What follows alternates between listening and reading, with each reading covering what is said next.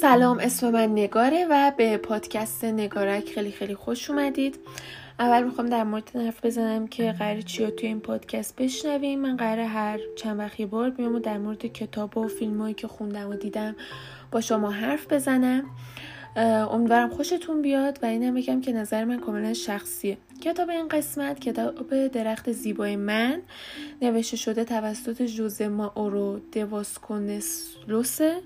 امیدوارم اسم نویسنده رو درست خونده باشم. داستان کتاب در مورد یک پسر بچه ای پنج ساله است به نام ززه که توی خانواده فقیر زندگی می‌کنه. پدر خانواده بیکار شده و ززه خیلی بچه باهوشیه قوه تخیل خیلی قوی داره.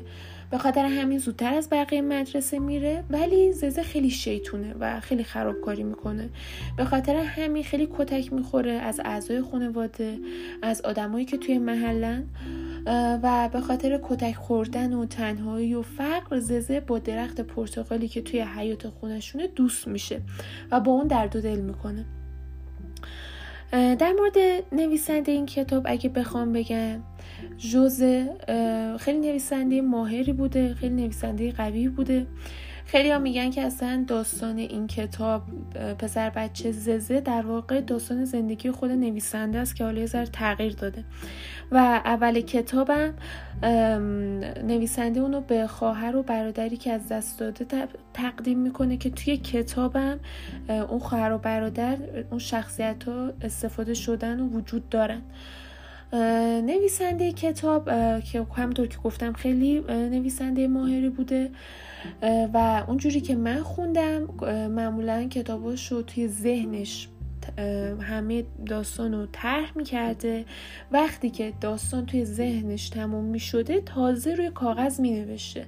و نوشتن این کتاب پرفروشش فقط توی دوازده روز طول کشیده که اینو بنویسه. و از یه طرف دیگه بازیگری هم کرده و این کتابش که خیلی پرفروشم بوده تا موقعی که زنده بوده به 47 بار تا اون موقع چاپ شده. و به 19 زبون مختلف جهان هم ترجمه شده. و حالا اگه بخوام نظر خودم رو بگم اول اینکه خیلی هم گفتن این کتاب اگه توی تقسیم بندی رو ببینیم برای کتاب واسه بچه ها در نظر گرفته میشه.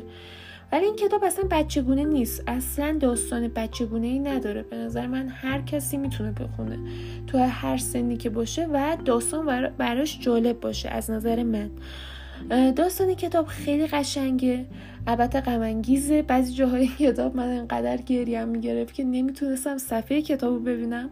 ولی خب با این حال داستان خیلی قشنگی داره و اصلا زیادی تخیلی نیست زیادی ناراحت کننده نیست. توش شما ممکنه بعضی جا بخندین بعضی جا گریه کنین و در کل پیشنهاد می‌کنم حتما بخونید. اگه نخوندید حتما بخونید.